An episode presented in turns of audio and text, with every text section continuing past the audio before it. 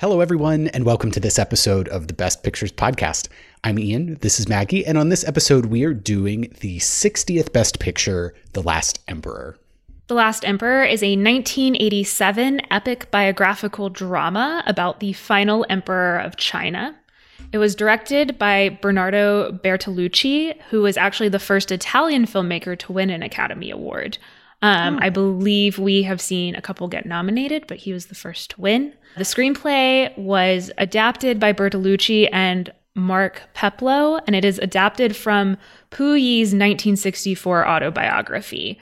As we have said with every other biographical film we have done, when we are talking about these people, we are going to be talking about them as characters in this film, because of course, you know, any film about a person is going to be influenced and shaded by the person who made the film's opinions of them. And then also, even if you have the source material being an autobiography, that's more bias even on top of that. So uh, we may reference some like reading we have done, kind of surface level about some of these people, but in general, we're going to be really focused on them as characters in the film. For sure. And it's interesting that it was an ad- adaptation of an autobiography because that all of a sudden makes so much, makes so much sense.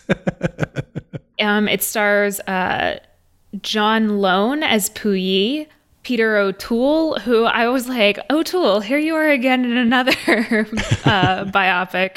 Joan Chen, uh, to name kind of like the top three, but it's a very large cast. Yeah, the scale that they pulled off with the actors and especially the extras was in my opinion very impressive and like contributed to lots of the visuals and stuff but yeah i i did enjoy the performances by the the top 3 or the leading 3 yeah, those are the the top three that I always see listed. I will also say, for such a large cast and so many characters, I did feel like they did a very nice job of distinguishing them and I was able to kind of like keep everyone straight. Like there wasn't a lot of redundancy. And I think that's something that often happens when there's a very large cast. Yeah, for sure. Score is by David Byrne and uh, Cong Su. Amazing score. Loved it. It was also the first Western feature film authorized by the People's Republic of China to film in the Forbidden City in Beijing, which makes all the difference when it comes to visuals, I think.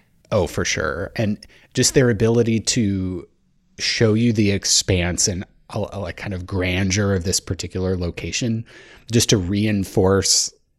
I think they're like kind of editorial editorializing about the excesses of the emperorship, which I I'm still not 100% sure if that was kind of what they were going for, but that's what I took away. It, it was super effective for that.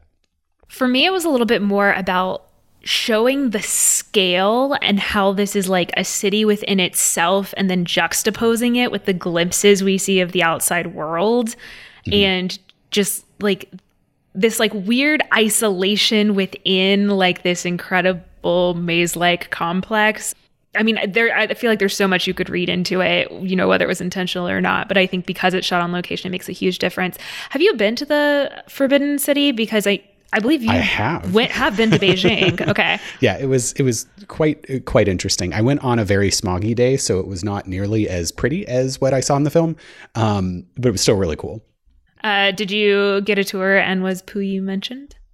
I don't think I did. I was just curious if if you the um, kind of final shot seemed seemed a little deja vu for you in any sort of way. Yeah, no, I was not visited by the ghost of the last emperor's past. So Also, so Bertolucci, when he went to the Chinese government in order to get approval for this project, he actually went with two possible projects. Um, so this was one, and the other was an adaptation of La Condition uh, Humaine by Andre Malraux, which is about a failed communist insurrection in Shanghai in 1927. So this is either the one that was approved or the one that the government was maybe a little bit more interested in. I also read that the process for getting it approved actually like wasn't that difficult. It seemed like. Huh. That is, to be completely honest, don't know enough about the political climate in uh, like real world China during the 80s. So I, I find that very interesting given how um, particular they are about how uh, China is depicted and, and things are communicated. Yeah, I, I wasn't sure exactly either. And I don't know as much about current day. I feel like I've heard of some films that were difficult to get through, um, but it, it sounded like this one was a pretty smooth process. And you know, given how, like, they don't show Puyi in a great light, in my opinion. So, like, that probably, in my, I think would contribute to them being more than happy to, like, have the film be made. I, I, it's it's a very like neutral film in tone, which was really interesting because I think and and for me honestly, like that's where a little bit of the problem lies because I didn't get a strong sense of Puyi as a character and I feel like some of the stronger biopics we've seen they treat the historical figure like a character if we're talking if we're talking you know not historical accuracy but as far mm-hmm. as like what made a good film you know those those can be two completely different things but yeah, I think I think probably the best biopic we've seen, quote unquote biopic we've seen is Amadeus, and that's you really can barely call it biographical. but it sure as hell is entertaining. it sure as hell is entertaining, and they take a very like strong stance with Salieri mm-hmm. as a character, um, even though it's super historically inaccurate. I did read that this definitely did get like some criticism around historical accuracy, and some people felt like they may have left out um, certain aspects of Puyi's character as a like a real human being. But again, like we're not going to get too into that. Like that's one. This is certainly not a, an area or time period of history that like I'm super well versed in, and also like you know we're here to rate the film. Yeah, I will. I will say I did read, it, or I shouldn't say read. I more skimmed the Wikipedia article of Real Life Puyi, and they, from what I was understanding, they really did downplay like how horribly the the eunuchs were treated by Puyi, um, by Real Life Puyi. But I mean, they weren't treated well in the film, but maybe no, downplayed I, a little it seems like it seems like dates and stuff align pretty well and it's really more of a question of like character and motive although there's parts of the film and i wish they'd leaned into this more that are like depending on who you talk to the stories are very different and like the read on somebody could be very different. And yeah i wish they'd kind of leaned into that a little bit more. They had like a little bit of it going towards the end but i, I think it would have been really cool if they had kind of like gone a little more like rashomon with it to get kind of you know the the different perspectives all talking about the same person. Um, this was nominated for a lot, and I think it won everything it was nominated for. So Best Picture, obviously.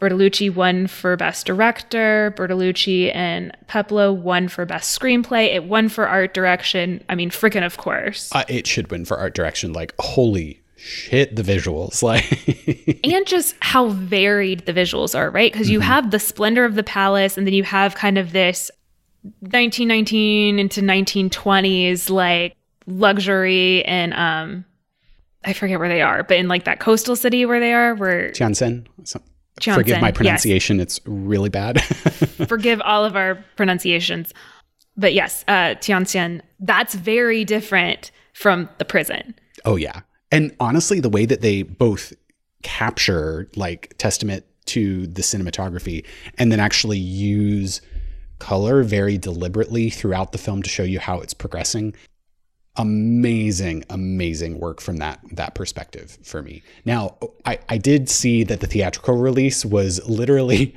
48 minutes shorter than the extended version that we watched and i really want to see that version because i feel like that Same. would have been perfect. Same. I didn't even realize I was watching an extended version. Oh yeah. my god. I yes, yeah. I feel like the yes, I would have loved to see a theatrical version because my biggest complaint on this is the pacing. Speaking of cinematography, 100% agree with you. It won for cinematography. Yes. Vittorio uh, Storaro. A beautiful, beautiful movie. Uh, one for costume design, of course. And again, like just the varied different types and eras we're moving through. Amazing. It won for best film editing, which I have a gripe with. yeah. I think had we seen the theatrical release, like we probably would have a different opinion because I could see glimmers of shockingly good editing, like in certain spots that just kind of didn't come through because of how indulgently long some of these scenes were. So I, I feel like they missed opportunities to uh, edit. yeah, yes. In the I'm gonna be cut. perfectly honest. There's only one extended director's cut that I've ever seen. I think I might be wrong, but I'm pretty sure there's only one that I'm was like, oh yes, that all needed to be in there. I like this better, and that was Amadeus. Mm, yeah. Totally agree Uh-uh. because it served to the story. I don't think all that was added here did. Agreed. Um, it won for best score. Again, I really liked the score. It also won for best sound. Interesting. I'm not. th- I'm kind of torn on the score because as an entity unto itself, I thought the score was beautiful.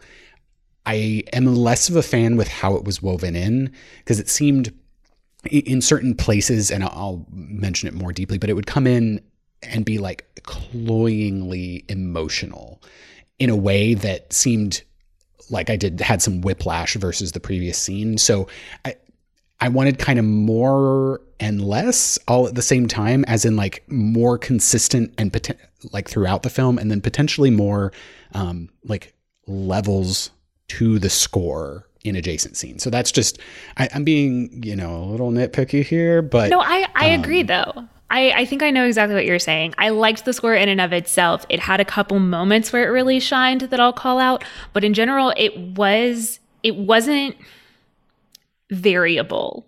Yeah.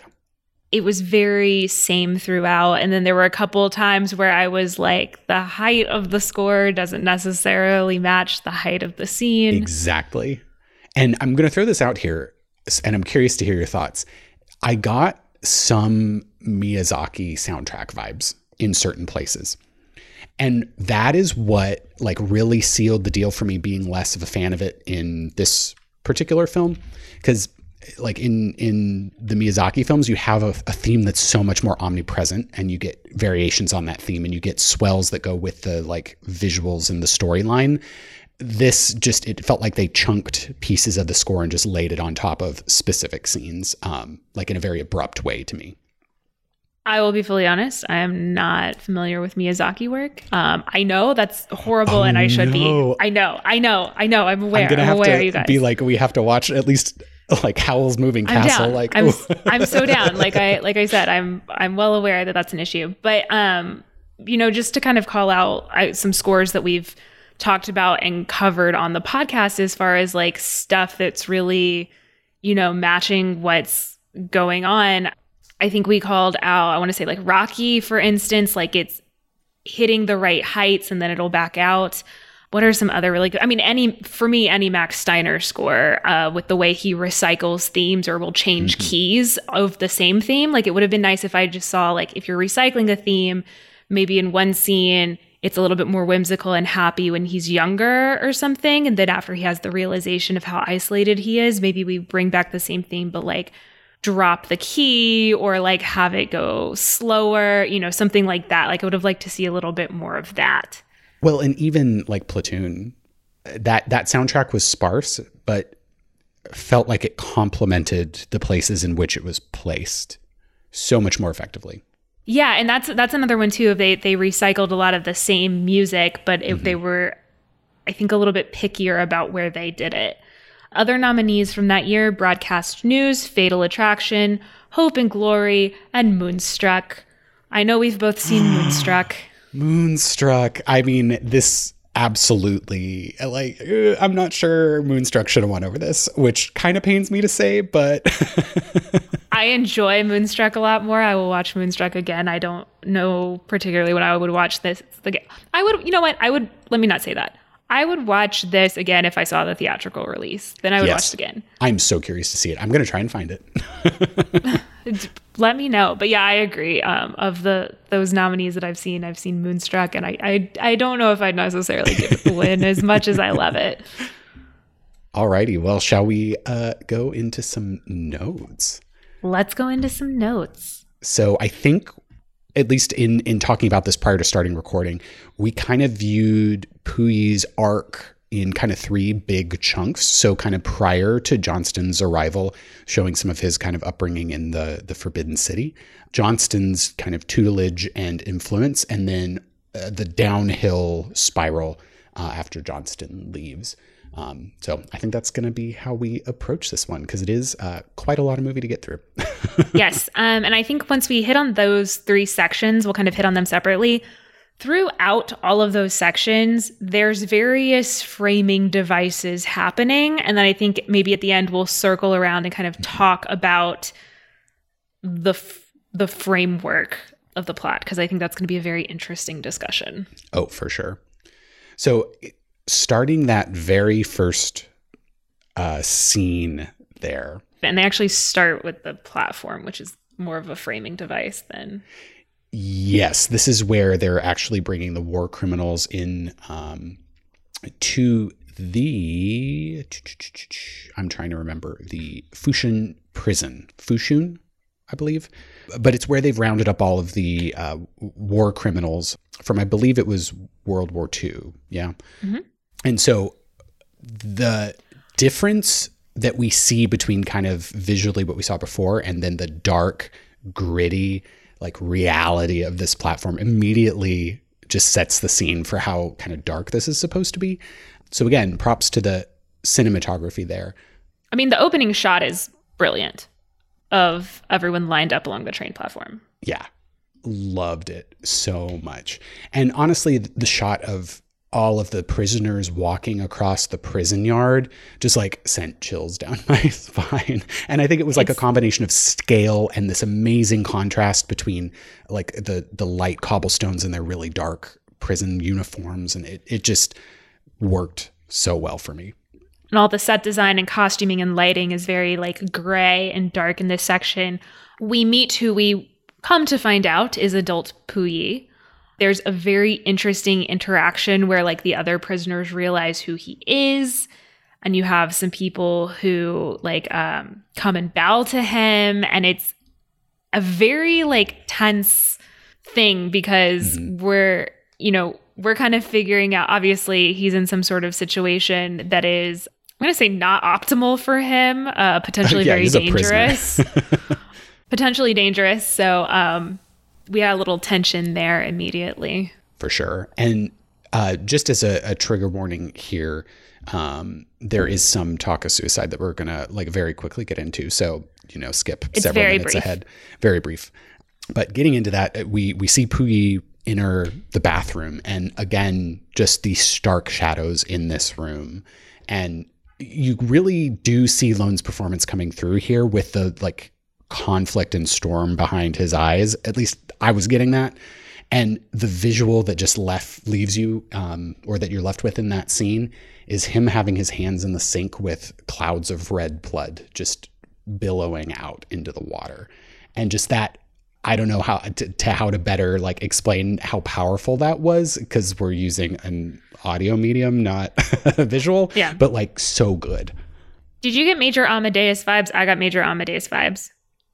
I think so. Like kind of a little bit tortured genius vibes. Well, also think about the way Amadeus began. It become it begins in a very similar way with like um, our main character kind of like off on his own. Oh, There's an yes. suicide, and you have someone like break down the door to get to them.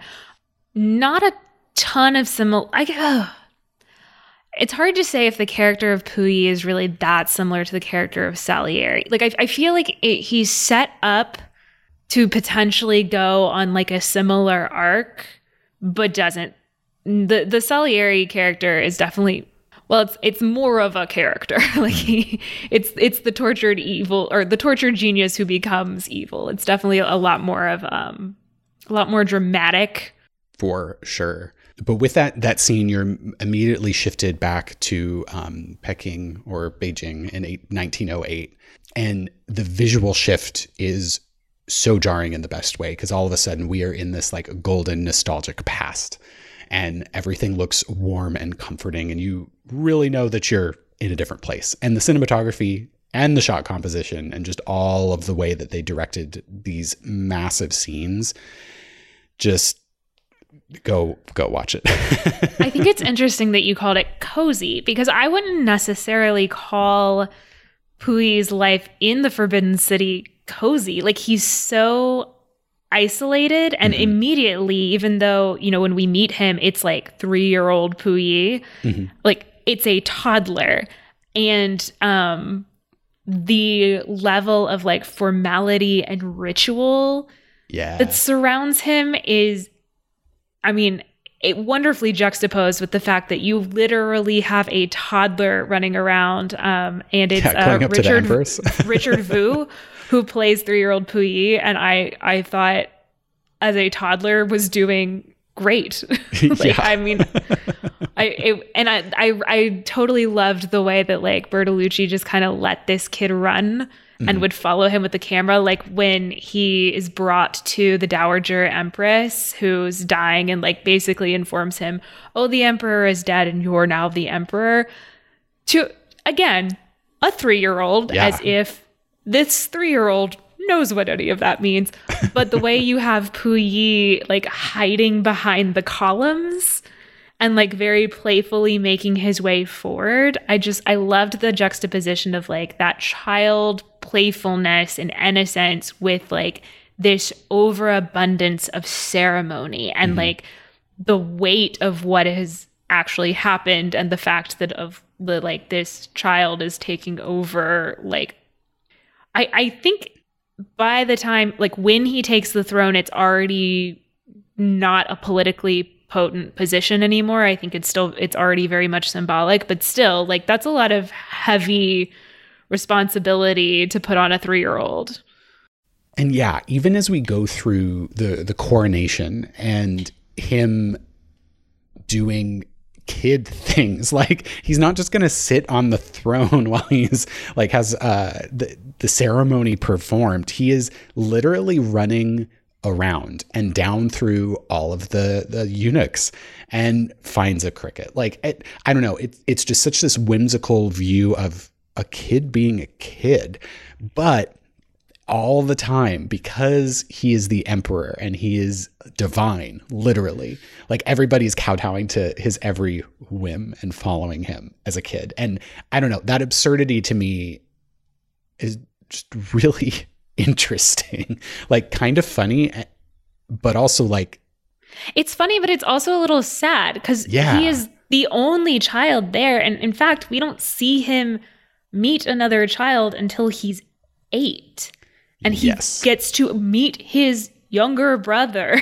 Yeah, which that that particular scene, I I really en- enjoyed kind of their brotherly like relationship that was going on. Before we get too far into that, though, I I do want to talk kind of about his the relationship in in the movie between him and his mother because it's very clear as he is essentially ripped from her breast and by essentially I mean literally which I did feel like the boobs were a little bit gratuitous and there were a couple moments there where I was like this is gratuitous but Well, how else are we supposed to know that Armo was his wet nurse if she didn't just have a boob out all the time? I mean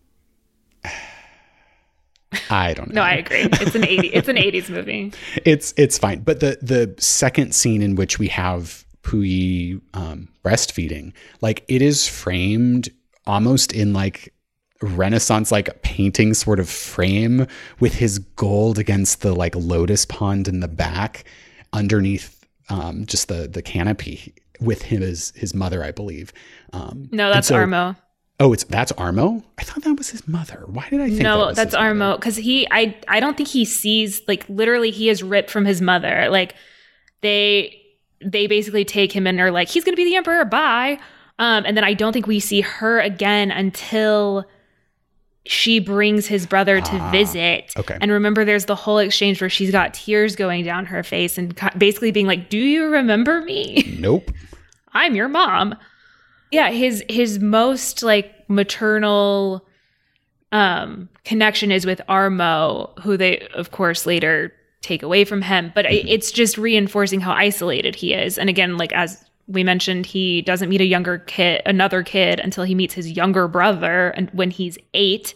And I have to say both child actors are killing it, but uh TJ So again, so sorry if I butchered that. Killing it as eight year old Puyi. Amazing, amazing performance.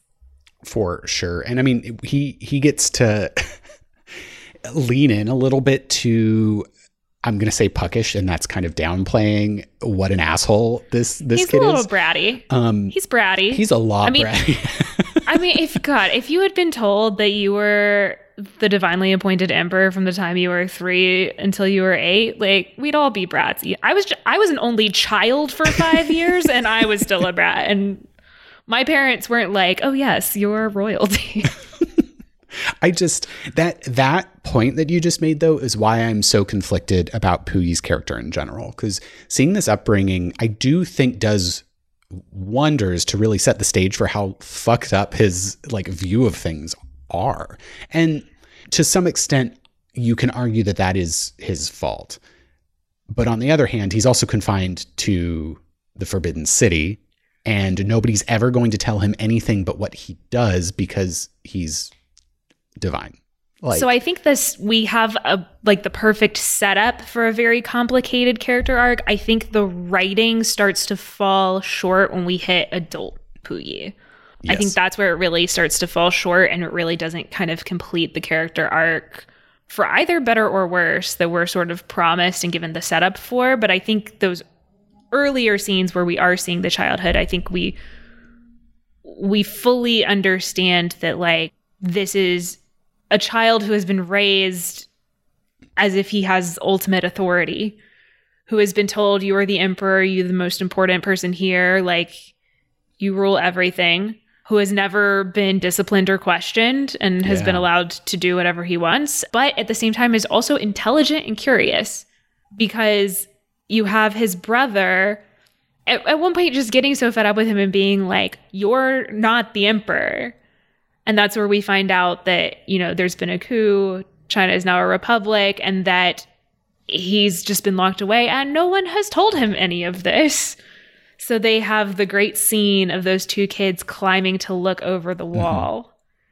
And you have the realization with Puyi that, like, that's a different world.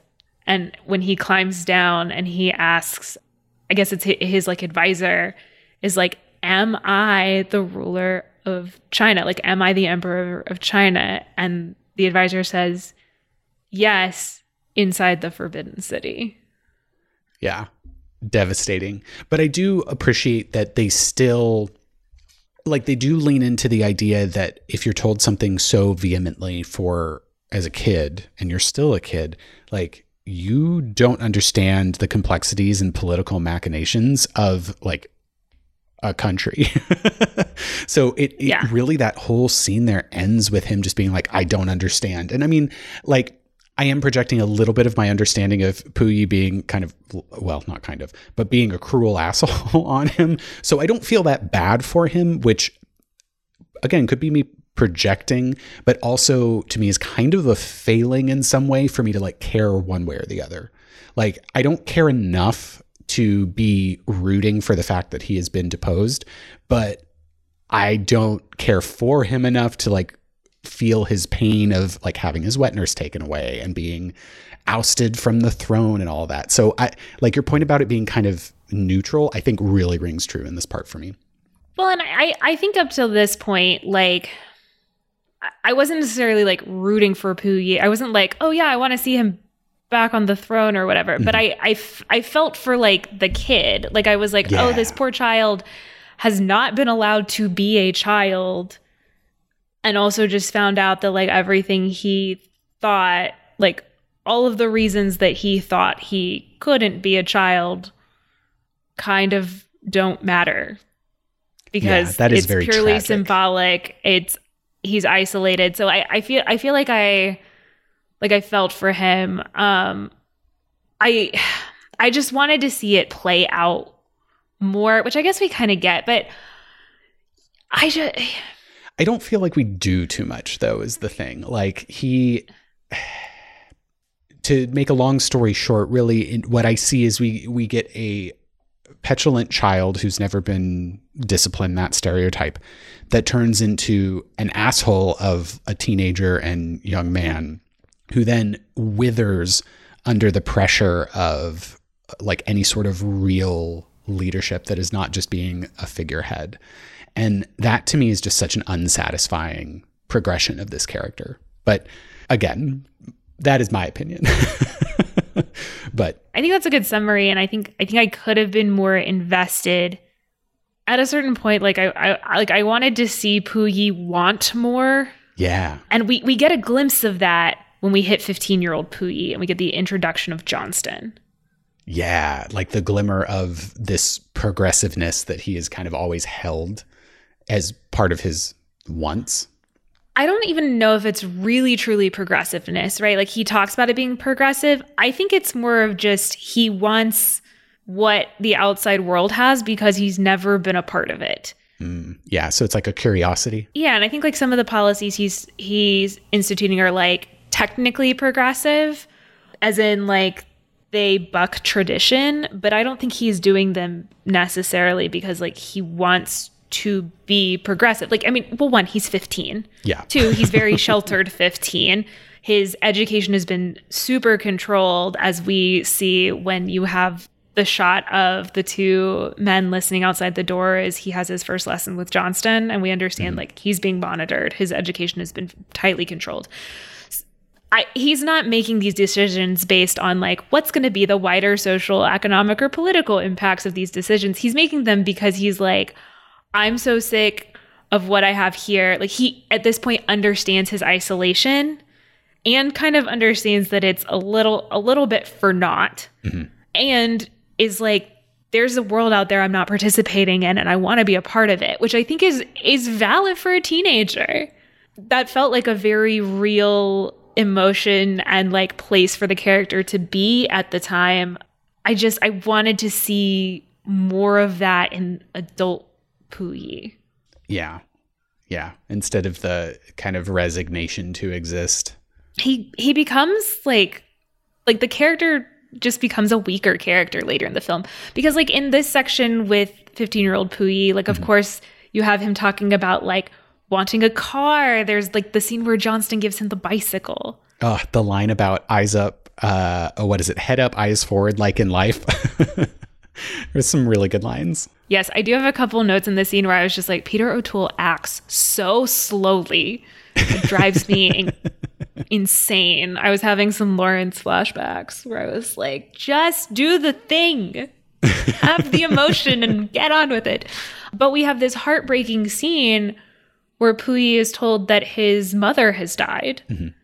And it would have been nice to see like a little bit more struggle of like, because it is his mother. He has barely seen her, but it is his mother. But you have the heartbreaking scene of him riding the bicycle and trying to leave. Yeah. And one, they use the set to the full effect when they show him riding across the, the Forbidden City. But but they do actually a pretty decent job I thought of building some some kind of like tension there as he gets toward the gate and gets out because you have the guards there that it, it was kind of weird to me how they were like all of a sudden all right reverent and respectful and then all of a sudden when they saw what he was doing rushed and just you see the gate shut and the light close out and it's just this dark end of a tunnel and it just oh was not expecting the mouse thing at the end which was no. just like an added level of like sadness cruelty which is a really weird mix of like emotion slash yeah. action but no, I, I I loved the scene of him trying to leave, and it, it is such an interesting dynamic with the guards, right? Because as he gets close to the door, and you can see him getting close to the yeah. door, he can see the outside world. He's so close, and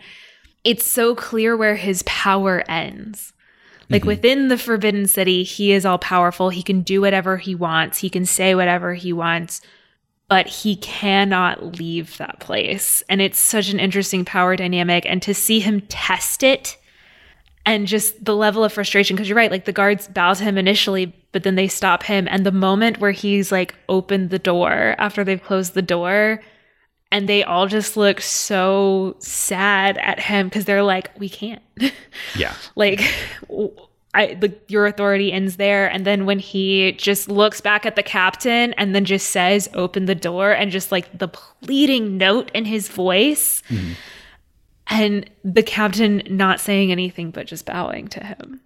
Like a like a i'm i can't open the door for you. Like like yes you are my emperor but i this thing i cannot do for you. And ah that's just got to be such dissonance to to ha- be faced with that particular situation so i it's a bit of a mind fuck. yeah, it's it's it's such a good sequence though because you know we talk about show don't tell. Mm-hmm.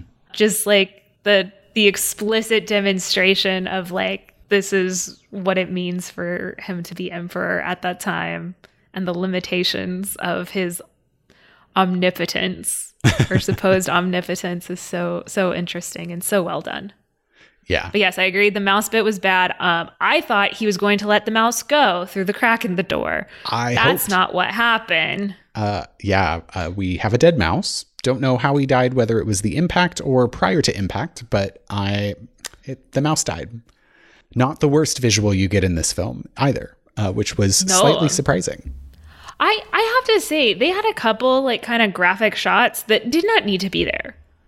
Like really didn't need to be there because like I was like, man, you already like showed us like what the emotional impact is. Like we already know what's going to happen. Like Yeah. we actually didn't need to see it. And I I felt like it actually kind of like cheapened the film a little bit.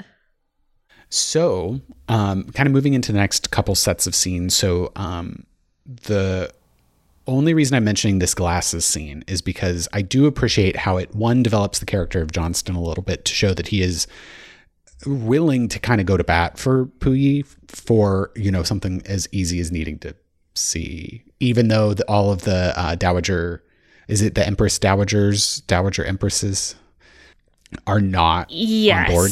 Which uh, he had previously said they call themselves my mothers, but they are not. Yeah, that was a perfect example of you told me and didn't show me. And I was not a fan. And that happens so often in the back half and in the flash forwards, in my opinion.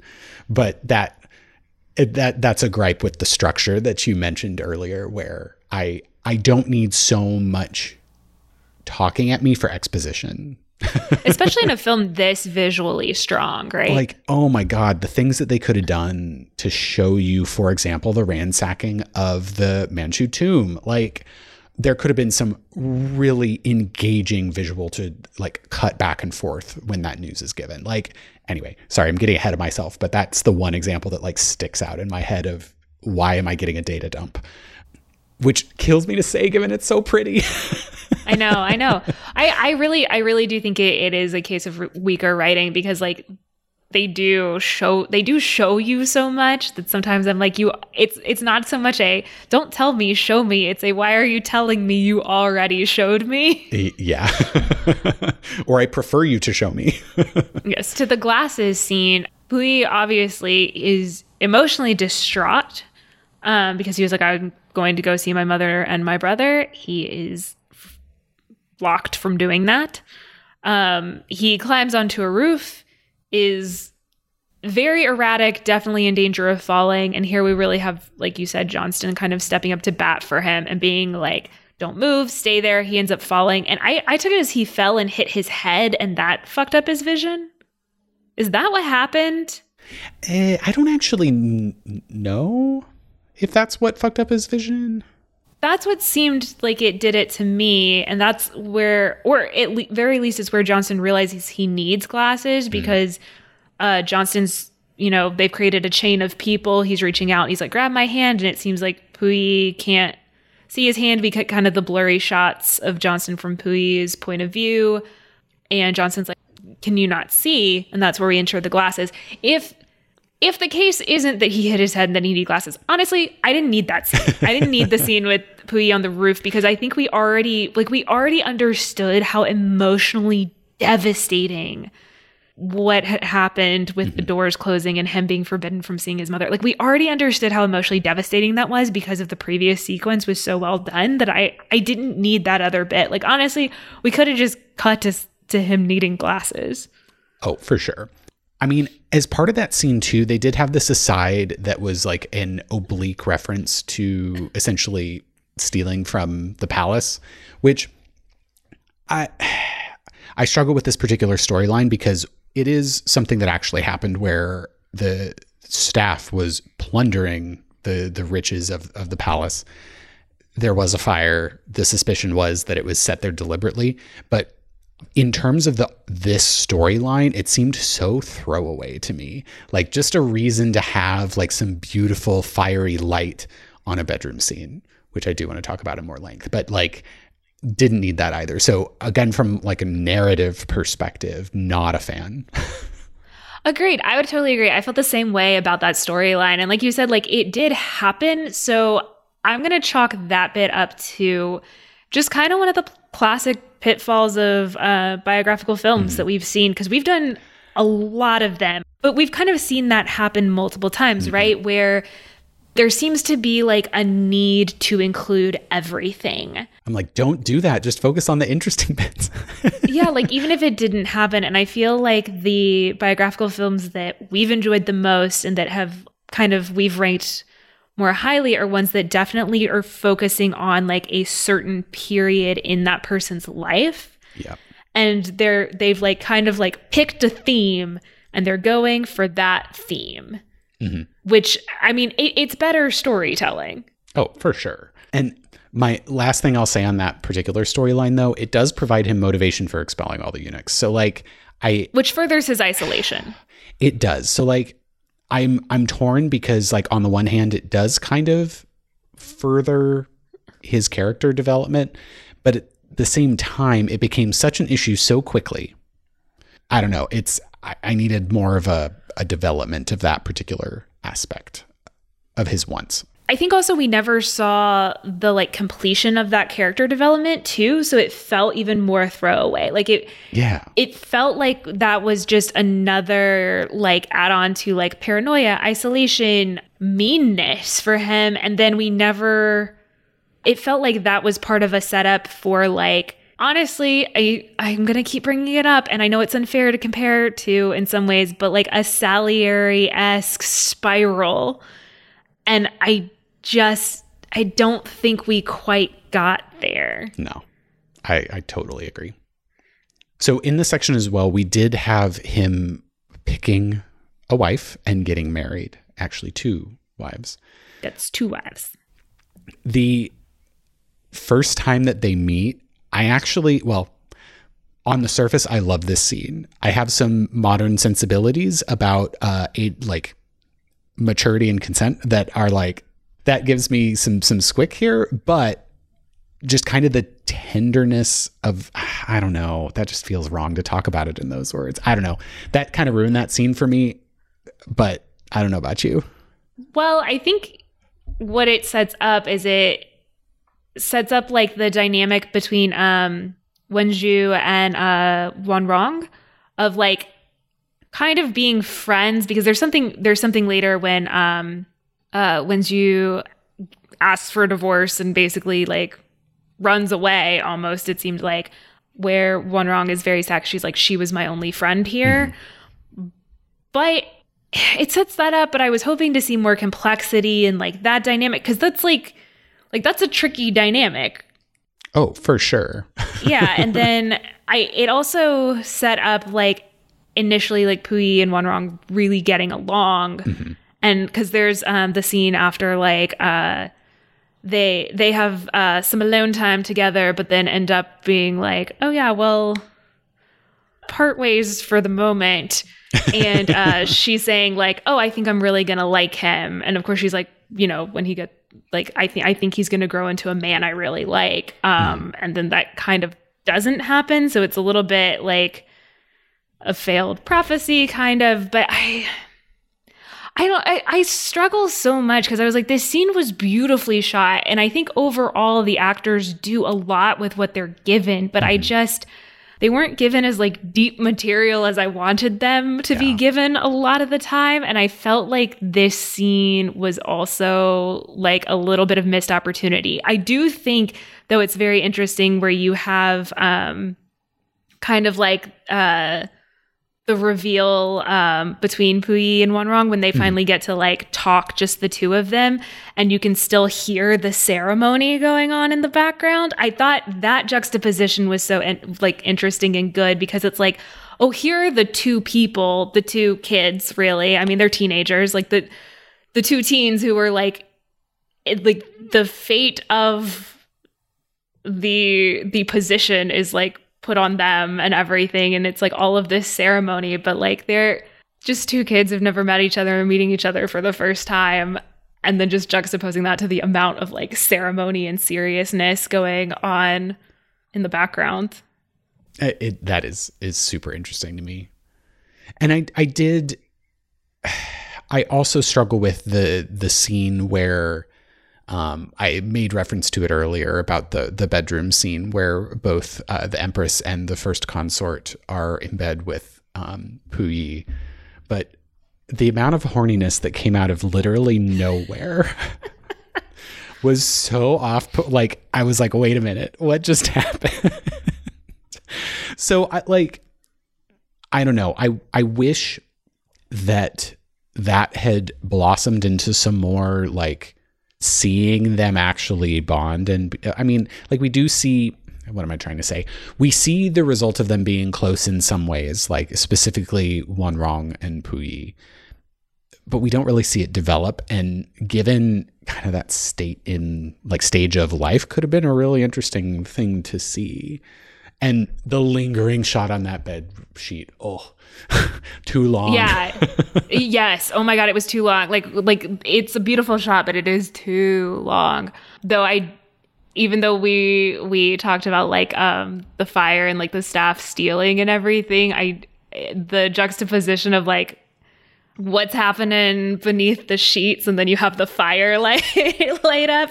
Like that was that was uh funny and very good visual storytelling. But again, like, and, and, the fact that like literally the story of next to them is on fire and they don't care because they're so horny. Well, it's they're rekindling the love in the emperor's bed. Like, no, it, yeah. it is like such a not a visual pun, but like a visual like wink. It I don't know the the construction yeah. of that is great. The pacing of it left some to be desired for me. Agreed. Well, and I, I think you're right. Like, it would have been nice to see like more focus on like the relationship and it build and everything. But I think part of that's just like they're they're covering so much time, right? So like this this again is like why I think biographical films are innately very tricky, and mm-hmm. I don't think like super super good ones are all like they're kind of rare to have like a really good, just super solid biographical film. And I think it's because like so, oftentimes they're just trying to cover too much. Yeah. And I, I do think that this to some extent suffers from that. Even though even though it's uh, 208 minutes long. it's like I loved individual scenes, yeah. but I, I did not like how they were strung together. It's very weird. I have a lot of mixed feelings. I mean, yes, same. Same. So we mentioned the eunuchs being expelled, but the scene in which uh, Puyi and his uh, wives are expelled, I thought was glorious. Both mm-hmm. the tennis court piece and them actually leaving in the car. Like, you have this deserted Forbidden City and them just playing tennis in their dandiest tennis whites.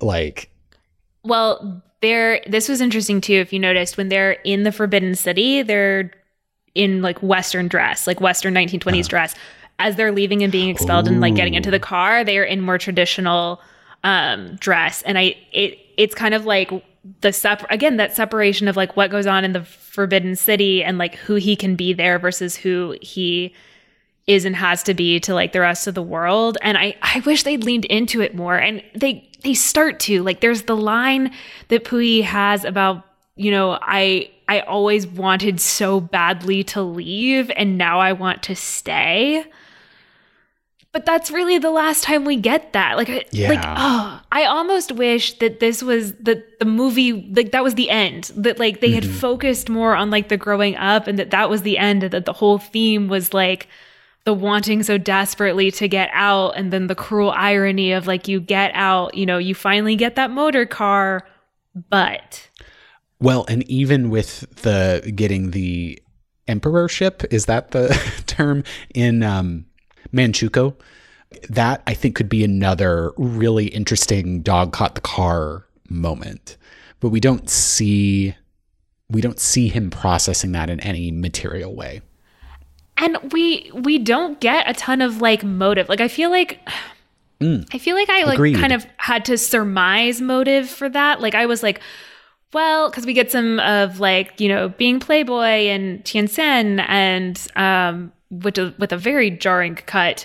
I do. Uh, Yeah. We have also cutting back and forth into the prison. I want to talk again more about like the frame story stuff at the end. But there is a cut where he's like saying to the prison guard about his story. He's like, and then I became a playboy, and there's the piano trill.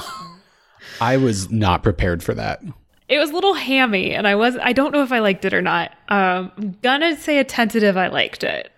It, I, it was a little cringy for me, and it got even cringier. Slash, uh, like, this film was made in the late '80s. Why do we have blackface? because it's set in the 20s Uh, and somebody thought that i don't know i don't They took honestly so you know much what? liberty with honestly his i life. don't know what somebody was thinking i have Like- no idea what they were thinking i yes i ooh hated hated that scene but like while we're there we see like that's when Wenxiu decides on the divorce, and we really only get one scene kind of explaining why she wants that, right? It's where she's dancing with the American guy, and she eh, says in the car on the way home that, like, here, like in the Forbidden City, I was the secondary consort, but like that doesn't mean anything here. Like, here, I'm just your mistress. And like, that's the only scene. So, like, the devolution of their relationship comes like super fast. Yeah, I I thought that devolution was like super super fast, but I will say the the deep blue sadness which they use as shorthand for both the empress and the first consort um, when they're in their kind of lowest lows that you see in the car with them is just fascinating. And did you notice that they put him on the side, not in the middle? So when they left Yeah. the Forbidden City, that he was in the middle. But all of a sudden, you have Wenxiu like physically separated from him. I just, just such a great touch to reinforce kind of how that that's going. So, I. Uh, this is what I'm talking about, where like these individual scenes are amazing and like such perfect examples of how to like show everything and then it yeah anyway well, I, I wanted so more of a reaction, and I and I don't want to blame Lone's performance because I, I feel like it's the writing. I don't think it's him. Puyi almost like has no emotion about that until like she repeats it at the house, and he's like, "Oh no!" Like he has the like, "No one divorces me," but like I. I hadn't gotten enough personality from gr- from him as an adult to like really understand where he sat on this. I do love the scene of when she leaves and it's mm-hmm. raining and the re- the guy's giving her the umbrella and the repeated "I don't need it." I do not need it. Like loved that because like obviously she doesn't need the umbrella. She also doesn't need the marriage. She doesn't need him. Like and she's like figuratively being washed clean of this weight like it's such a beautiful like ah. it's a beautiful scene and it would have meant so much more to me emotionally if the movie as a whole was centered on the relationship between these two three people but like because it's jumbled in there with everything else. Like it didn't get the screen time it deserved to have the emotional impact of that moment hit as hard as it could have. And i god i feel like that's so much of this movie is like you'll hit what should be these emotionally satisfying climactic scenes and they fall flat because you know they're not coming at the end of the movie. They're coming randomly based on which of the 11 plot lines we're following whether it's the relationship the political the you know. It was very frustrating. Mm-hmm. I will say that this was my favorite part of the soundtrack and i did think it worked here on that scene when she's leaving. So mm-hmm. i do want to at least soften my earlier critiques for this scene. Yeah but um you know we were talking about motive and not really understanding his motive so much. Again this this is the piece where he the time period where he's really starting to be courted by the japanese we're kind of like i guess right at the kickoff of the second sino-japanese war. I i don't think has japan actually invaded manchuria yet or is it like getting ready for that to happen? It feels like it it's to a certain extent i feel like i i wasn't so clear in this section exactly what was happening Mhm. out like outside and politically like I, like we had a general idea, which I mean to a certain extent, you're kind of like, yeah, that's all you need for the movie. Like go research on your own. And I guess it also could be reflective of, of Puyi not really knowing what's happening because it becomes very clear that while he may have been schooled on, you know, history and politics and he might know the theory of stuff, he doesn't truly understand the dynamics that he's working with. And I mean that that's becomes super clear. Now, before we move to like actually him being installed as emperor, mm-hmm. there is the introduction of Eastern Jewel. Um, God, we got to talk who, about her. She's crazy. Oh my god, this like f- flight slash driving suit that she shows up in is everything. yes, she is nuts though. She's like, I'm a spy. Yeah, like and I don't care who it. knows it. And I, I, was like, that's not how spies work. And so for a bit, I was like, is she really a spy? Does is she just saying it? Like the real I mean, she person was. She is, yeah. yeah, I I pulled up her Wikipedia after that. I was like, who is this person? and I was like, oh, they are freaking character. I will say, I really, really hate the way they play her into this predatory lesbian stereotype later on. Oh, really oh, yeah. hate that. Really sure. hate that. Such horrible representation. But I'll leave it at that. But th- this is the part where there was that data dump about the tomb, and I was like, why didn't you show us this?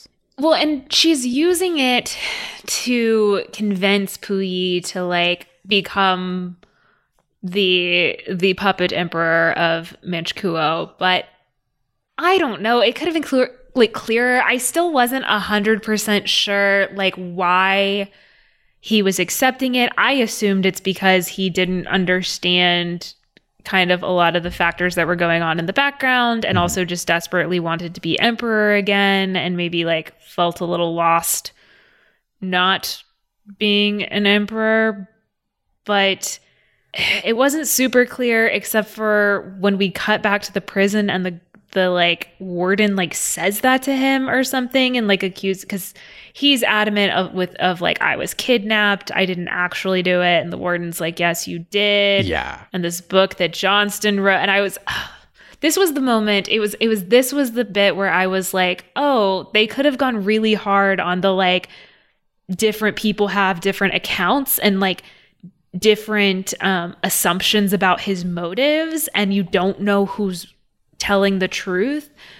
But they didn't lean into that enough, and it was coming far too late in the movie. Like, I, it was an interesting idea, and they just didn't play with it early enough and for long enough. Yeah. And I, I really was not a fan of the editing in this scene either, because the they had these very leisurely cuts between uh, modern PRC and well, actually was it PRC at that point? Yes. And the scene um, at the at the resort, and it was very choppy, very quick in comparison to everything around it, which I was not a fan of that style, especially given how poorly it seemed to contrast. It's almost like I see that done in comedy sometimes where it's like used to undermine a character in kind of like a comedic way. But in this particular application, it just didn't work and I, I'm I'm struggling to say exactly why, but it just it wasn't weighty enough somehow. It's like a weird change in style, like more than halfway through the film. Yeah, I think that's really what what threw me off. Is it it felt unlike any part before or after. Yes, and it felt like there wasn't a whole lot of reason to do it. Like I didn't gain anything from it. There is a shot that I friggin' adore, though. Um, after he is accepted the emperorship, and you have just in the plains of Manchuria the golden throne, and in the background this like destroyed industrial complex. What a shot! Like what a shot! And just the color. They just use the saturation of the frame so well. And in this part, it's very vibrant in the foreground, but it's like you have the monster of decay and war just like looming in the background in this gray that just it's seeping the life out of the the plains. So it's Uh, again, It's like the the pretense visuals. versus the reality. Yeah. Um, we have Joan Chen doing some wonderful stuff uh, where Eastern Jewel kind of shows her hand. Like previously, she was being very buddy buddy, Uh huh. um, and she's like, "Oh yeah, I want to see Shanghai burn," and one Wanrong's like, "Oh, excuse me." I hate you. but there is again, they're playing into that like weird predatory lesbian trope, and it is not. mm. yes. Hate that. Love Joan Chen's facial expression of like, oh God, who have we gotten ourselves mixed up with? Like For she sure. immediately realizes the mistake. I don't think Puyi has realized the mistake yet. I just I felt like after a certain point we just weren't getting a lot from him. Like they just weren't giving him anything to convey at all what Puyi was thinking or how he felt. Like we would get cuts of him at the prison, but I was like, I don't like I don't know if I'm supposed to believe you or not. Like who are you? I feel like at this point in the film I lost my idea of who this character was. Like I feel like, you know, as a kid and a teenager, I very concretely knew this character and then suddenly I lost the character and I was like I don't I don't know am I supposed to feel sorry for you? Am I supposed to hate you? Like am I Yeah. supposed to cheer for you? Like, I was like what who are you? What do you want? Why do you want it? I don't fully understand. Yeah. And I th- think for me, that's because they seemed to try and pivot to focus more on Wanrong, not necessarily the right move. And so you, you really see that as you move into kind of the coronation celebration party where they have this Strauss waltz playing and this like very high class, very Western feeling ceremony. I loved how this was shot. Oh, Again, yes. Joan Chen killing it. Um, I want to call out the score in this bit. Uh, it is heavily implied that Wanrong and Eastern Jewel have been smoking opium, and it was kind Uh-huh. of alluded to earlier. And the way the score changes, you also have the shadows of like Eastern Jewel like picking up the train of her dress and everything, which is impeccable. But as you have one wrong kind of floating through the party, and you have the score kind of get a little like trippy and whimsical Mm-hmm. as she's like clearly high. Um, you have her eating the flowers, Orchids. Yeah. the orchids. I was like, what is going on? But I know. I was like, the symbolism here, but I was also like, this is just crazy and why is Oh my God, the symbolism, you're so right. her? But I was like, well, why? because I was she's like, the but if you're. Like, what's someone going to say? if you were at that party, you'd be like, the, the fuck is that lady doing? I was, it was, it was weirdly whimsical in a film that has not been super whimsical. And then at that point, I was almost like, man, I wish they'd leaned into like the fantasy and the whimsy earlier too. Like, have more of these kind of like cognizant dis or cognitive dissident moments. Like, that would have been really cool. Um, but they didn't. They just did it here. Yeah. And I, I honestly, I read it as very sinister. Like it, it can be whimsical, but it can be like super scary. I'm thinking like some of the Alice in Wonderland, like super crazy, but super terrifying things. And that is what this felt like. And honestly, the scene where Wanrong is confronted by Puyi and there's just this longing for connection that you see in Wanrong that she is getting nothing out of Puyi. He's a like wooden board, which I think works in this scene. I wish he was less of a wooden board across this entire, uh, I guess, sequence of of scenes. But I mean, other. I was gonna say, other than their wedding night, we never really saw them being affectionate to each other. You know, so I. This seemed uncharacteristically cold, though, like more than Yeah, but I guess if. Again, in order for like this scene to be as like satisfying as I think it could have been story wise, like if the movie had been more focused on their relationship, yep. throughout, then I think like we could have seen like the high points of the relationship. Like he becomes the the man who she's like, oh, I, I think I'm really going to like him. Like he becomes that man, and then we start seeing like the devolution of the relationship. We see like the politics and the stress getting in the way of it. We see more of like her descent into addiction. Like I just again, if you if you had picked any one of these segments, kind of almost subplots. It feels just like a movie of subplots. If you'd picked one of them Yeah. and like focused on it and you were like, this is the story I'm going to tell, these are the themes I'm going to dive into, and like limited it more, like, uh, could have packed so much more punch. for sure. We could have had more scenes of Wanrong walking defiantly away while after giving this amazing toast with the streamers coming down. And again, I want to After he tells her to go up to her room. yeah, So good. it, and then you roll immediately into this amazingly framed shot of Eastern Rose and her on the like fainting Eastern couch. Jewel. Eastern Jewel, not Eastern Rose. Apologies. There was also the weird bit with like the camera following Wanrong, and then mm-hmm. and you have like the camera operator like really looking at her, and I was like, are they gonna have an affair? I was like, not sure why we were focused so intently on that, and I was like, oh. If, again, if we're embracing the more fantastical element, maybe stuff like that has been woven in more early on, and you have this theme of like always feeling watched, and you have like the idea of needing to be on all the time, and that's grating on her and it's destroying their relationship. But again, we just get it in this scene, and I'm like, what could have been?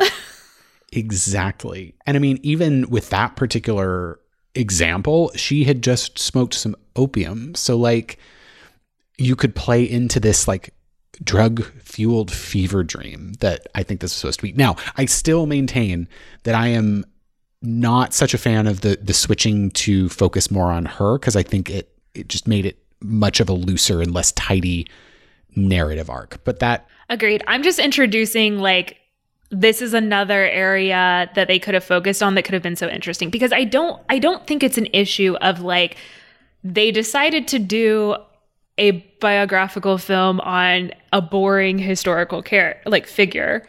I I said character or almost said character, but you know, like I don't I don't think they picked necessarily a boring story. I just think they tried to cover too much.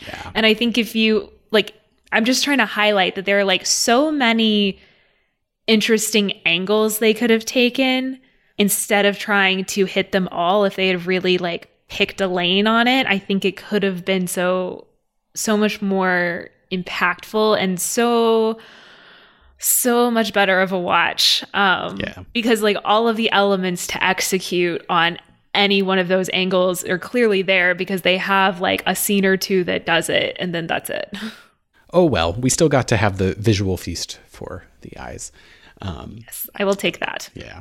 So the, the next set of scenes in Manchuria is really us getting to see how Puyi's power is purely figure, figurative. And you see the Japanese, I guess, handlers, for lack of a better way to put it, chipping away I at think his that's authority. accurate.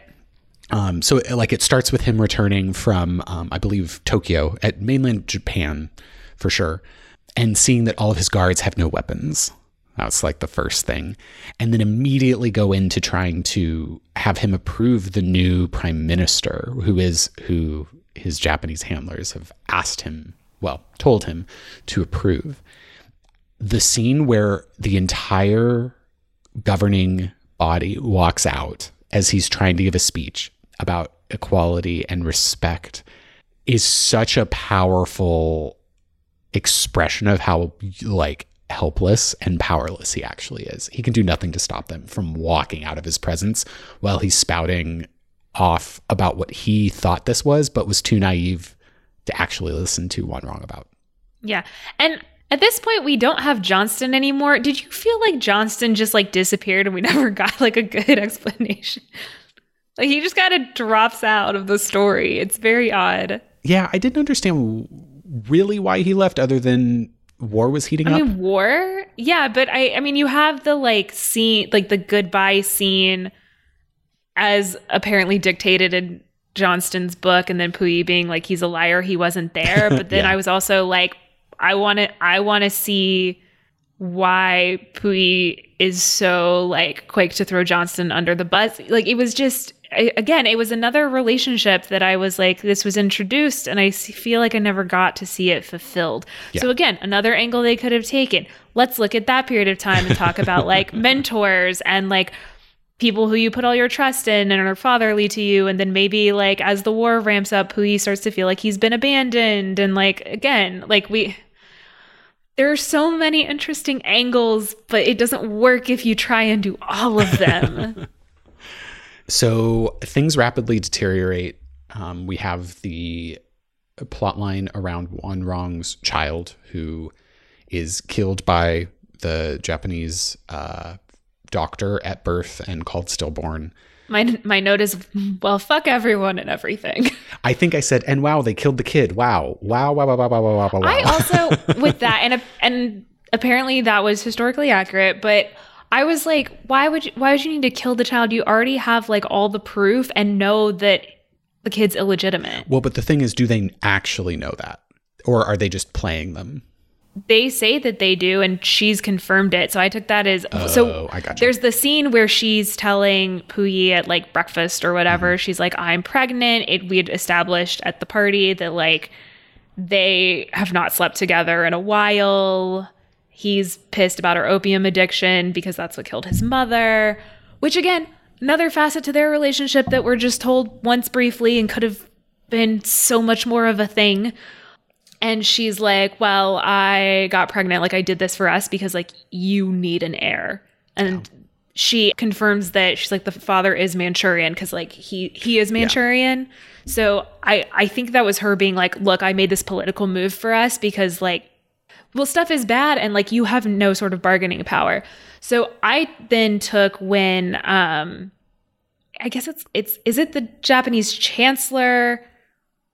I wasn't exactly sure what his function was, but he's the guy, he's the one who's actually in charge. He brings like a dossier and is like, yeah, we know it's not a legitimate kid. We know who the father is. It's your chauffeur. Like all of this information and is like, don't worry, he's going to be dealt with and has Puyi sign what I thought was some sort of execution order. Oh, but then they have the shot. No, that was them basically blackmailing him into uh, approving signing something minister. else.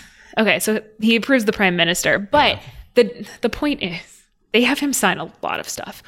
The point is we didn't need the shot then, the very graphic shot of the chauffeur getting shot in the back of the head because in that previous scene where the tension was really good, where you have like the push and pull and all of the political stuff, like the implied dialogue of like we know who it is and it's going to be dealt with and that person's fucked. Like all we needed. We all we knew what was going to happen.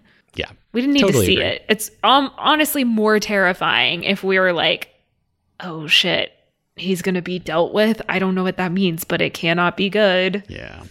But we met, mentioned about uh, Wanrong's child. Um, she is essentially probably not of her own volition taken to some resort or asylum absolutely not because like they're like oh yeah she's going and um, she's actually already left and you have yeah. him running through the palace after the car and that's when his isolation becomes complete. Mm-hmm. And I think to like kind of break form a little bit, we do get a flash forward here of all of the prisoners in the um, Fushun prison watching a kind of a newsreel slash documentary of what happened around this time frame um, with the Sino-Japanese War as well as World War II get some footage of a whole bunch of stuff that I definitely was not prepared for. Um, as in like aftermath of testing biological agents against real people, the invasion of Nanjing, in which much violence was perpetrated against especially women and children. Um, so yeah, it's a it's a rough segment, but it's very important because it's the first time Puyi seems to be seeing this stuff and kind of yeah. his realization of like I let this happen even it, though like you know he's said he didn't know about any of it um and that he like wasn't willingly um installed uh but this you know his name is specifically mentioned you have him the the lovely shot of him standing up with just look of horror mm-hmm. on his face of like this this is what i stood by and let happen like these are the people yeah. yeah, these are the people I enabled, and all the other prisoners turn to look at him. Such a powerful moment. And I think would have been so much more powerful if we had seen more of like him aggressively to like if he'd been more aggressive toward the warden as like a I did nothing wrong kind of d- thing.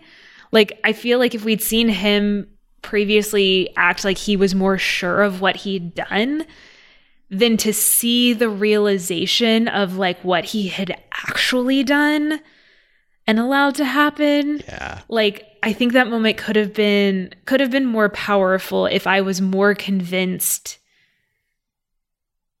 more convinced that he didn't know and that like he had thought he was doing something good or important. You know what I mean? Cuz cuz it's it already seems like, you know, as his powers gotten chip gotten more and more chipped away, like he already he seems already like reluctant. Like it seems like he already knows he's in a really bad place and like really bad stuff's happening. Like I don't know, maybe like less awareness during that bit so that like the full force of it can hit him later. I don't the balance was off. The balance was just off somehow. I'd agree.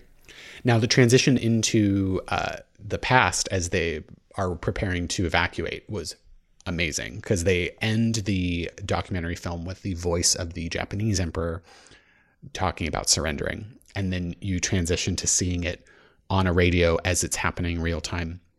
Another part where I Beautiful was- transition. yes, But Why didn't they have all the transitions between the two like that? like mean, it's it- yeah, really so cool technique they could have used.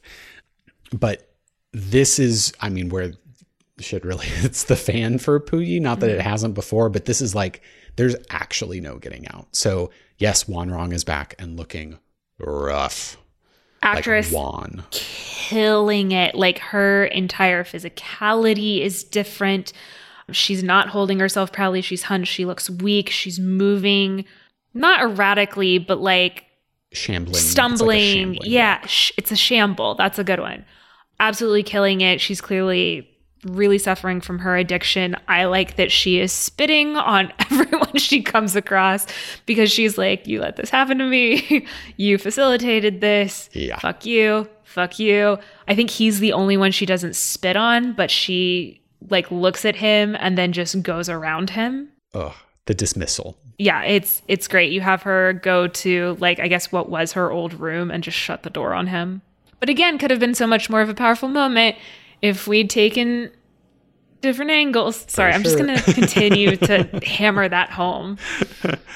but uh, they they go to the um, airfield, and I actually really loved how they were all ready to go, and then there's the reveal that there's no one in the cockpit to fly the plane, and you see the Russian paratroopers just falling in the sky ahead of them. So it's like again showing me that they're not getting out of there.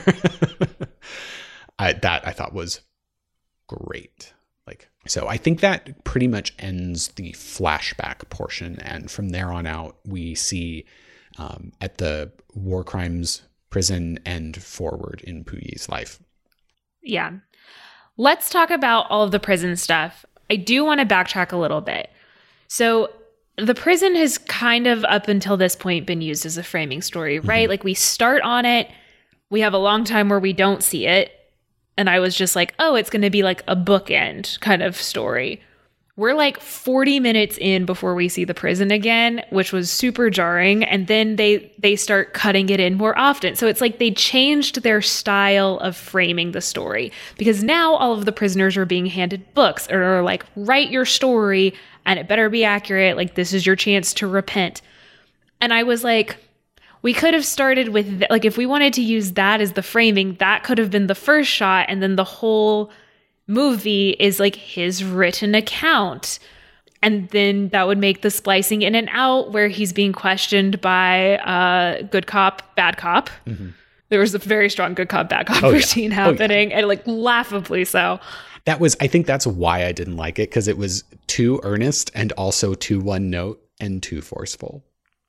At least with the one interrogator. But like th- those are the scenes where you have him like insisting it's fine. But then also at one point after being questioned about part of his story, or maybe it's right before the questioning happens, you see the warden pick up Johnston's book.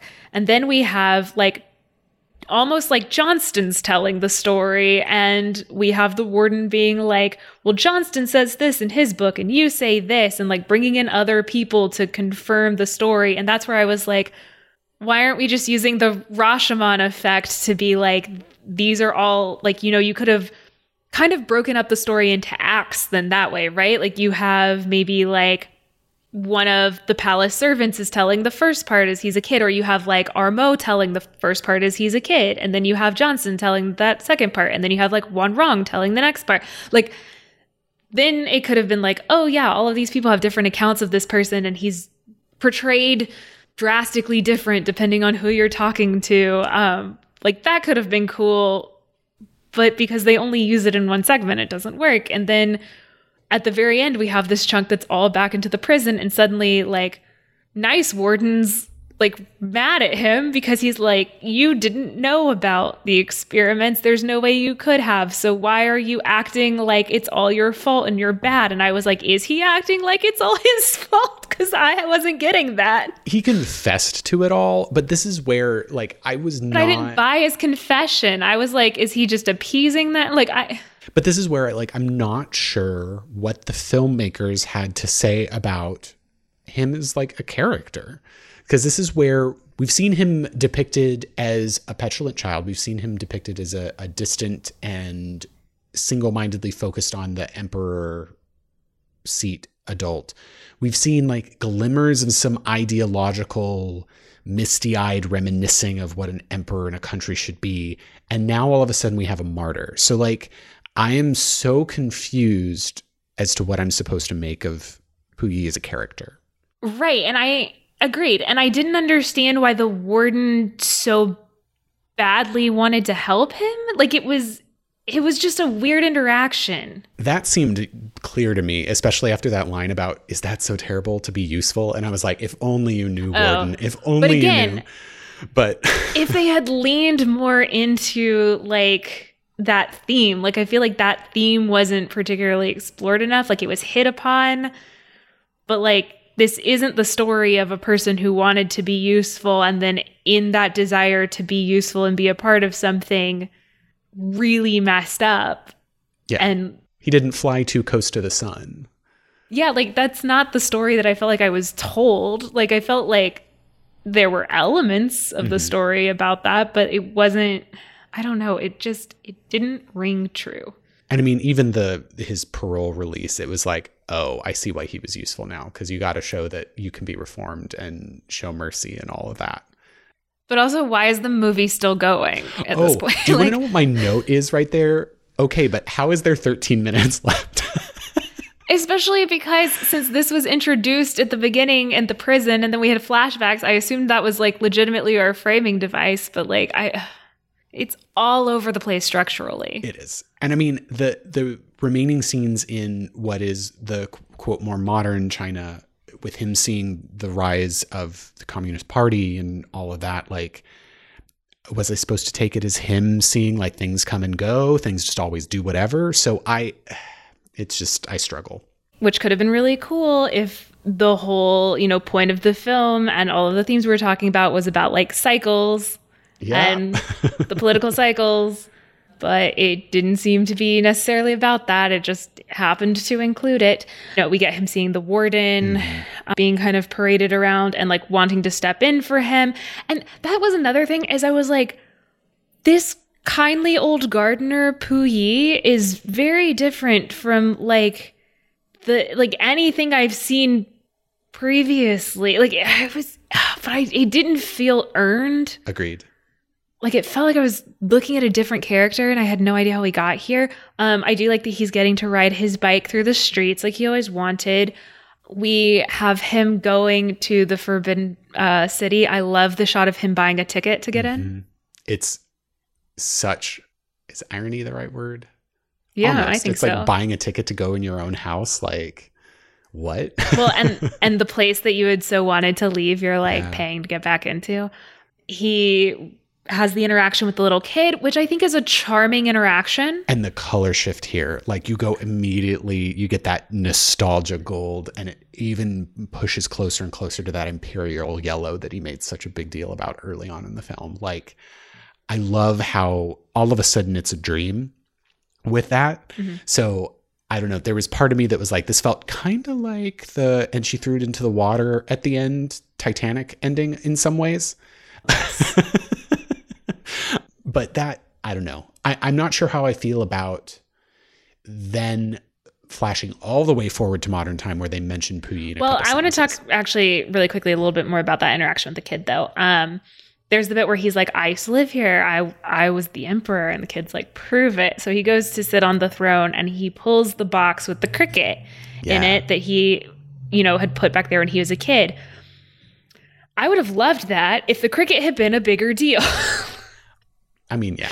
Also, the cricket was alive. So, like, what's this magical realism situation going on? Again, would have loved it if there had been more magical realism throughout the movie other than just the like party scene that we talked about earlier. Like ugh, I felt like I was watching five different movies spliced into one movie. It was weird. But yes, and then we have the sudden cut to what would have been current day in the 80s and you have the tour guide giving the tour and they just give the one line about like the last emperor here's when he was born here's when he died and that's it.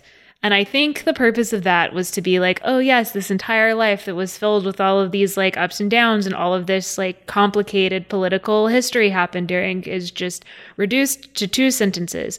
But it was jarring. I didn't like it it felt out of place. No. You should have ended on the cricket. Exactly. And him the just live cricket crawling out and it being like, yes, because, oh, and then it's all the magical realism and. Yes. I'm upset, I, Ian. I'm upset. You. I'm so with you. So that is uh The Last Emperor. Again, it is so pretty. It is painfully pretty. Like I the only reason this film is not going to be like at the bottom of my list for its narrative flaws is because the visuals pull it up so far. Like like I'm going out on a limb a bit here, but this might be the best if definitely in the top 5 like from a visuals for me. Like Agreed. I mean the cinematography shit. is phenomenal and and like I said, like I think the performances are good. Like I think people are doing like you have really amazing moments from all of the actors. I think people are doing the best with what they have. I I think the dialogue's fine. You got a couple really really nice lines in there. I think I think what really hurts this movie is the structural inconsistency and the fact that I mean that they had a vision but not like a vision if you know what i mean like they they knew aesthetics and how they wanted the movie to look but they didn't really have an idea of I think the story that they wanted to tell and the, the, takeaways that they wanted people to have. I think they were kind of all over the place and they just tried to do too much and therefore we're not effectively able to do really anything. I would agree with you there. So lists. Mm-hmm. I think I know where I'm going to be putting it. So I'm actually putting it relatively high, definitely in my top half, um, given all of the criticism we had about the narrative structure. Um, but I'm putting it at number 24. So that puts it after Patton, another uh, biopic, and before From Here to Eternity. So, like, when we really, for me, like I said, the visuals are what are keeping it out of the bottom half for me. Like 100% stunning visuals. Um, but when you talk about having a character that is interesting to watch and show like a solid arc, even if it is like a devolution into your own kind of insanity and hangups, like how I viewed Patton, there was an arc there and it was interesting. And I think Patton's a great example of a biographical film that you're not looking at a person's entire life. Like you really mm-hmm. are looking at a very specific time period in his life. And so you can do more and dig deeper. Yeah. Um, and then the the visuals again, like that is like from here to eternity had some really good select scenes. I cannot think of a single moment in this film where I was like, oh, that just didn't look quite right. like it was, dare I say, perfect. so that's I'm gonna I'm gonna like back off almost perfect because it scares me to call something perfect, but Um, I, I mean, also, uh, yeah. Again, we've we criticized this quite a bit. So, but it's it's higher than I think um, people might expect based on that criticism. And it, I, I feel like I criticize this one so heavily on the structure just because I so wanted it to work. Like, like you said, it's so pretty and like there's so much promise. So I, I just felt like extra bitter that it wasn't delivered on. Uh, yes. But it's it's like it's maybe in my it's in my bottom half, but it's kind of middle of the pack. It's it's like sort of the top of my bottom half, I guess. I'm putting it at number 34. Um, so it is just after Grand Hotel and just before Life of Emile Zola. Grand Hotel, I think, you know, we definitely had some criticism around like some some kind of stilted performances. The writing's not always impeccable, but I I really understood what the movie was trying to tell me. I think it had a really strong handle on themes. Um, there are also some really great shots of Grand Hotel. It's got some very impressive uh, production design as well. It goes above Life of Emile Zola. I did, I think I enjoyed Life of Emile Zola more story wise. Um, it was, but it was another biographical picture that I think, you know, while it goes very hard on the uh, Dreyfus affair, it does do a lot of like stuff before that and like setting up the character, you know, like it, it does show too much of Zola's life. So I think it falls into like the same pitfalls that the last emperor does, where to a certain extent it's it's trying to do too much. It just kind of can't compete with Last Emperor as far as visuals go. No, not at all. And that's not to say that like some of the courtroom scenes were great to watch, but yeah, it's it's not it's not a painting on my screen. yes, the dialogue might be a little bit stronger, but like in general, it, it has some very nice monologues. Um, we didn't get a ton of monologues in Last Emperor, but I just, yeah, Last Emperor's just got the edge. All right. Well, I think that wraps up uh, The Last Emperor. You can, of course, find us on socials. We're on Instagram and Twitter at Best Pictures Pod on both. Please email us in. Um, we are best pictures podcast at gmail.com. If you have something more long form you want to tell us, or, um, you know, if you, you have a lot of thoughts on Last Emperor, we'd love to hear about those. Uh, do you agree with us? Do you disagree? Did you love it? Did you hate it? We'd love to hear all of that. Rate, subscribe, review, as always. And thanks for listening. And uh, again, join us next time for Actually, a special episode uh, we think Roman Holiday. I was Holiday. Gonna say, yeah? I'm gonna cut the yes, Roman. Holiday. I already told. I already told you Roman Holiday. You've asked me three times. I know, but remember, I get my I get my Hepburns mixed up, so I have to make I sure know. I'm like watching the right film. I. It's horrible. I, I it's horrible. Think... I don't know why I do it. Every time, it's insane. Um, but yes, join us next time for a special Valentine's Day episode. Um, we will have. Uh, one of our favorite special guests back on, um, and we will be talking about Roman Holiday.